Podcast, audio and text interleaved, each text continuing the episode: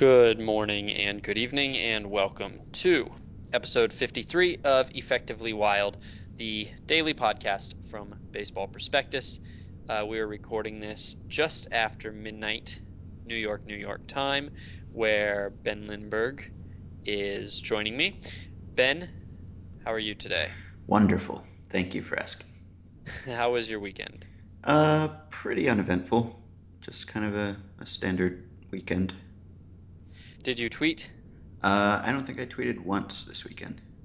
I have right. a hard time tweeting when I'm not working, and I wasn't really working, so I wasn't tweeting either. hmm And did you bring a topic? Yeah, uh, I want to talk a little bit about articles that wonder what war is. Okie doke. And I want to talk about crickets. Okay. Why don't Uh, you? Uh, why don't Why don't I start? yes, why don't you start? Uh, because I don't really know where yours is going to go, and I'm uh, a little worried about it. hmm Um, so crickets, um, when the Angels showed up for the first game of their doubleheader today, uh, there were uh, an estimated 500 crickets in their dugout, which is a lot of crickets. I unearthed a cricket nest recently behind a bench that I built, and uh, that was just just wanted to make sure everybody knows You I built built a bench. bench. Wow, you must be good around the house. Uh, it took a long time to build a bench. Um, Why did you not buy a bench? I was in Amsterdam and I saw a bench that I liked a lot, and I was not going to buy a bench in Amsterdam, so I boldly declared to my wife I could build you that. So, with some help from one of our listeners who birthed me, or didn't birth me, was my father, the opposite of birthing, whatever the other role is, uh, uh, I did build a bench. Anyway, uh, my cricket nest was like maybe 14 crickets. So 500 crickets is a lot of crickets. and Mr. Miller listens to our podcast. He does. Wow. Uh, yeah. So anyway, 500 crickets. That's the end of my. Uh, so the Angels today entered um, as in a lot of ways they were the uh, key team uh, in the playoff race. They, uh, from their perspective, they could have been four games out and eliminated, I should say, uh, today, or they could have been uh, within one game of the A's. And the Rangers, Yankees, and Baltimore Orioles playoff hopes all rested on what they did. The Angels had a thrilling, amazing comeback in the first game, um, but they lost in the second game. So now we are really getting very close to having a settled playoff picture. Mhm. Uh, we now know. Someone's opening the garage door. yeah. uh, so that's a first. um, we now we now know we now know what was I saying? We now know almost all the playoff teams. The hmm A's have a three-game lead on the Angels. Um, the Angels' chances of making the playoffs at this point are going to be about 1%. Uh, we don't know the order. We don't know who's going to have the wild card in the division. But basically, we're getting to the end of the season. Um, and it was a fun uh, day of baseball. Did you watch any of the baseball? Yeah, a little bit. Uh, I was actually going to ask you whether you wanted to do a, a sort of state of the second wild card uh, in light Oh, of the fact that we now just about know everyone who's in it. yeah. Um, because Joe Posnanski wrote something over the weekend where he kind of looked at what the playoff picture would look like if we were under the old system, and he concluded that it would be a little bit better. Uh, and so he wrapped up and he said, It just feels to me that baseball, like the BCS, is solving last year's problem, and I fear that it will keep happening. A clearly inferior second wildcard team will end up beating a first wildcard, and baseball will decide that a one game playoff needs to expand to a three game playoff. That will cause other problems and fail to account for other unforeseen circumstances. Then they will fix those. Then they will try to fix the new ones that arise. It's an endless circle. I don't think they will ever get to the heart of it, which is which I think is that baseball has too long a season to keep adding teams to the playoffs. Um, and until recently, it seemed like the second wild card was a wonderful thing, and then now uh, it is kind of resolved almost, except for uh, a couple races where you don't know who will be the wild card and who will be the division winner, which of course is important, but I don't That's know that it that's part of the point. right. I don't know that that uh, maybe intrigues people as much as missing the playoffs entirely. Um, and if that were still in the air, up in the air, maybe maybe it would be a little more suspenseful. I mean, I still think I still like it, and I think probably it's it's short-sighted to judge it based on the outcome of one year's pennant races. Um, Well, the other think. thing is that uh, even if even if it is, I don't know if Joe made this point, but even if it is uh, somewhat less interesting this year than it was last year, um, there is still the matter of we get two amazing games hmm on uh, Friday. And that's not nothing either. You get to count those. We get to watch those games and we get to enjoy them, and we're all going to watch them uh, in unison. In unison, and there are very few. Um, there are very few uh, uh, kind of NCAA March Madness sort of moments in baseball. And we love those moments in every sport. And I don't mind that baseball has infused a little bit of that into its sport. I think that to some degree, knowing how to relate to these pennant races is something that we're going to learn over time. Uh, as you said, uh, it doesn't quite feel like the same tension uh, with the Orioles and the Yankees, for instance, as it might have in like 1993 with the Braves and the Giants, where one goes home and the other one goes to the playoffs. But I think that it's possible that after a few years of this, we'll have a better sense of what it means to be a wild card team. Um, and if you um, watch your team go home after one game, um, you might realize that the wild card is no better than, um, you know, a one game playoff, uh, which is what it is. So, um, I don't know. I, I was actually thinking about this and as well, and I, I I didn't quite pin down how I felt, whether it was more or less interesting this year. I mean, certainly there is a little bit of drama in the NL where there would have hmm been no drama whatsoever, right? Yes. So that's not that's not nothing. And um, I don't know. I, I I've I've had a good time. I mean, it's so jumbled and crazy and hard to figure out. I mean, even when you look at the wild card standings, like they don't know what to do with the team on top. So it just appears that the team on top and the second team are yes, tied. I have looked then you, at that and been confused myself it's always times. confusing, and you have to do extra math, and I'm never opposed to extra math. Um, I think it's fun. I think it's been um, chaotic, which is, I believe, probably the point is hmm to. Uh, that's what last year was. That's what they're trying to replicate is chaos. And um, it's not chaotic if you're the Nationals or if you are the Reds, which is another point of this whole thing. And it is chaotic if you're a slightly inferior team. Well, It just so happens this year that there's no dominant American League team. And so the difference between first place and out of the playoffs completely mm, came down to the last weekend for almost every team. So that's kind of a uh, a quirk of this year. I think normally you'll have at least one team that has, you know, 99 wins or something mm. like that and running away with it. Davey Johnson actually said something over the weekend about how maybe it was a little too chaotic in that he doesn't know which team he'll be playing and won't know until really right before. Um, and he seems to object to any system that would kind of keep the, the leading team in the dark about its opponent that long. Um, I don't, I mean, that doesn't really impact you or me, so I don't know that that bothers me very much, but I can understand why it would if I were a manager of a playoff team, I guess. Uh, and this is probably a good time to plug the BP Roundtable chat, which has not been announced on the site yet, but all of the authors, or many of the authors, will be doing a live chat on the site during both of the wildcard games on Friday. So you should join us and talk to us during that. Um, Speaking speaking of chaos, yes. those things are always chaotic. I mean, if you want me to answer your question 40 minutes after you ask it and have no idea that I'm talking to you, that is the place to go. well, that's a good advertisement. I know, I just I love how it'll just be like like all of a sudden Paul Sporer will be like like Terry Pendleton and like what? Yes, there are many people submitting questions and comments, and many authors responding to them all at the same time. So it's fun. Or all at different times. Yeah. It Um, is yeah, so are we done with that topic or yeah. did you have anything else about that? It was a fun day. Today was a fun day. I mean, I don't know how you can maybe it was only fun for me because I followed both those games, but to me this was a big stinking um, endorsement of the system. hmm Okay, so what I wanted to bring up, uh, this is the time of year, really every year, when you start to see that kind of cookie cutter column um, by someone who disagrees with uh, what a your win value statistic of choice says about uh, who the MVP winner or the Cy Young winner should be.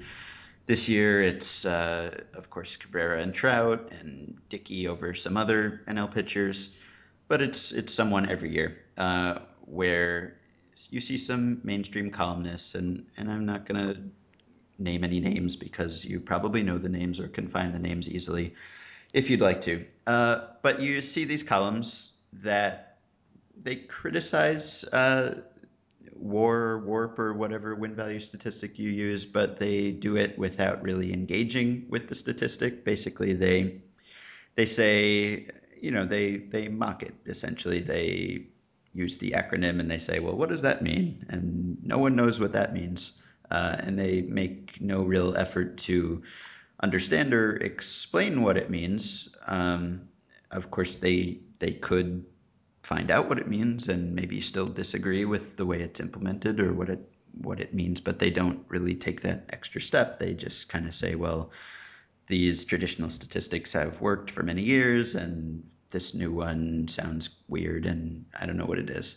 Um, and Sean Forman, uh, who runs Baseball Reference and is a member of the Baseball Writers Association, uh, did a post over the weekend at Baseball Reference pointing out that no baseball writers have called or emailed him to talk about what war is or what goes into war. Uh, and you sense that he was a little fed up about the columns basically asking the question, well, what is war, uh, by authors who haven't apparently gone to any effort to find out what it is. Um, and I, I, I kind of wonder how it is that these columns see the light of day, I guess. And and they don't bother me so much at this point. I I just kind of tune them out and, and really if you believe in what a statistic says or or how you measure someone's value, then it, it shouldn't really affect you if someone disagrees. Um, but I, just wonder, I mean, if you or I received a submission, I think, like this by someone at BP who wrote an article criticizing a stat and, and seemingly going to no effort to find out what that stat says or what it means, uh, we would probably spike that article or we would return it to the author and, and ask them to find out what it is or clarify their argument in some way. Um, and that's kind of, you know, the old school versus new school thing where the mainstream writers tend to put down bloggers or people who didn't go to journalism school or don't have that same sort of background. Often they make the point that the bloggers are not accountable in some way or they don't have the, the training to interview people or, or dig into a story. Um, and I don't know, it seems somewhat hypocritical to criticize some bloggers for doing that without kind of engaging on that same level with these statistics. So I, I wonder what you think about those articles or, or why you think we see them at all, how they ever make it to a paper. Well, okay, so there are basically two things there to talk about. Um, and in one, I will sort of play devil's advocate um, in in the specific instance, but I think in a larger interest in in the uh, in the larger perspective, there's a little bit of truth to it. Um, there there really is. I mean, there it is one of the challenges. I'm not going to say flaws, but it's one of the challenges of a lot of these stats um, that you don't really know what goes into it. And even if you want to know what goes into it, you don't really know what goes into it. And so, like, I can understand how, um, you know, uh, how UZR is is uh, calculated, but that doesn't mean I can calculate it. And um, probably in a in an example that maybe comes a little closer to home, um, uh, and you can correct me if I'm wrong. I wasn't with BP at the time, um, so I might have some of these details wrong. But um, PECOTA in, I believe, 2002 uh, came out in January or February, as it does, and the a lot of the um, a lot of the projections just didn't pass the sniff test, especially with pitchers. And you could sort of just look at them and think, well, there's something wrong with these. And I, I remember um, saying, or maybe I remember other people saying, like, these don't look right. And there was a um, there was like a, a, a sort of uh general raising of the defense of PECOTA and the idea that, well, if you, you know, just because you disagree with something doesn't mean it's wrong. It's there's a system in place. And then, you know, a couple days later, it came out that, oh, no, there was a mistake made, and I think something having to do with team defense had been counted twice or something like that. And the numbers had to be rerun, and a lot of the problems were fixed. And the problem with having some of these metrics that are complicated enough that you either don't quite know the methodology or don't know the methodology much at all or can't replicate the methodology is that you are essentially uh, you're putting your trust in people who are smarter than you, hmm which is a, a, a totally legitimate. I mean, this is how we manage the world. This I came across this when I was covering autism, and I would have um, two doctors who would say totally different things, and they're both smarter than me. And so it felt silly for me to say that I was smarter than either doctor because I'm not smarter than either doctor. And you have to just decide, well, which doctor do you align yourself with? And you, we do this with all sorts of things. I think we probably do it with um, with some politics. We do it with sort of our views on science. We do it on some of our views on medicine, and we do it with some of our views on baseball statistics. We align ourselves with people that we've come to trust, that have proven to us that they have some integrity, that we think are smart. But the problem is that those people might make mistakes, and you they don't become immediately clear.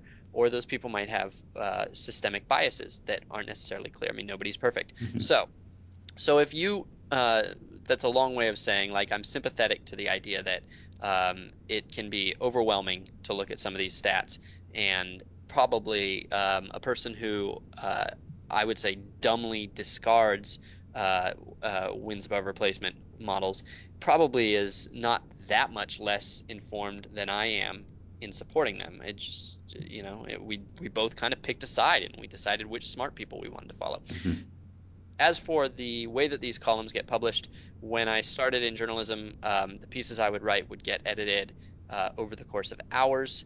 Uh, the content would be picked apart. It would be uh, bounced back to me. Questions would be raised. Uh, logic would be discussed. And over the course of the years, that process basically ended. Uh, editors became uh, copy editors because copy editors became laid off. Um, editors also became in charge of posting things on the web. Everything started to be on the web first, and so you would publish before even anybody had read it. Probably the last thousand pieces that I wrote for the Orange County Register saw no editing whatsoever. I would just publish them myself, myself, and um, so that was just a um, the way that the industry went. Um, it was very disappointing for writers because you wanted to get some of this feedback. And I've long thought that when I read some of these columns, that um, that it would be a remarkably different conversation that we would all be having about sports if the nation's sports editors edited for content hmm rather than simply grammar. Um, but they don't anymore, uh, as far as I can tell, for the most part. Uh, there are probably uh, exceptions, and maybe it's different at different places, but um, that's just really not the process the way that it used to be. And so it is frustrating because you, as a, you can watch these columnists get away with with arguments that uh, a rational, um, another rational adult who is trying to keep them from making a mistake or from simply being wrong would definitely flag, but there's not really a flagging system in place anymore. So you think it's just a product of the newspaper industry struggling and being shorthanded and not being able to devote the same time to each piece or having to do double duty on the website and the print edition and just not having enough time to go around basically to have that gatekeeper or someone who can say, hey, maybe you should take a longer look at this or something. Yeah. Yeah, I think that's uh, I think it's basically that and uh, that it's um, it's just the culture has changed. Um, columnists are no longer I and maybe it's possible it was always like this for sort of the more famous columnists that you might know at your local newspaper, the top Mm-hmm. columnist. The top columnist at a newspaper is um, kind of a pretty big deal in the newsroom, Mm-hmm. and there are only a, there I don't know, it seems to me that there are only a couple of people who uh, kind of have the rank to uh, to give substantive criticism to these columnists a lot of times.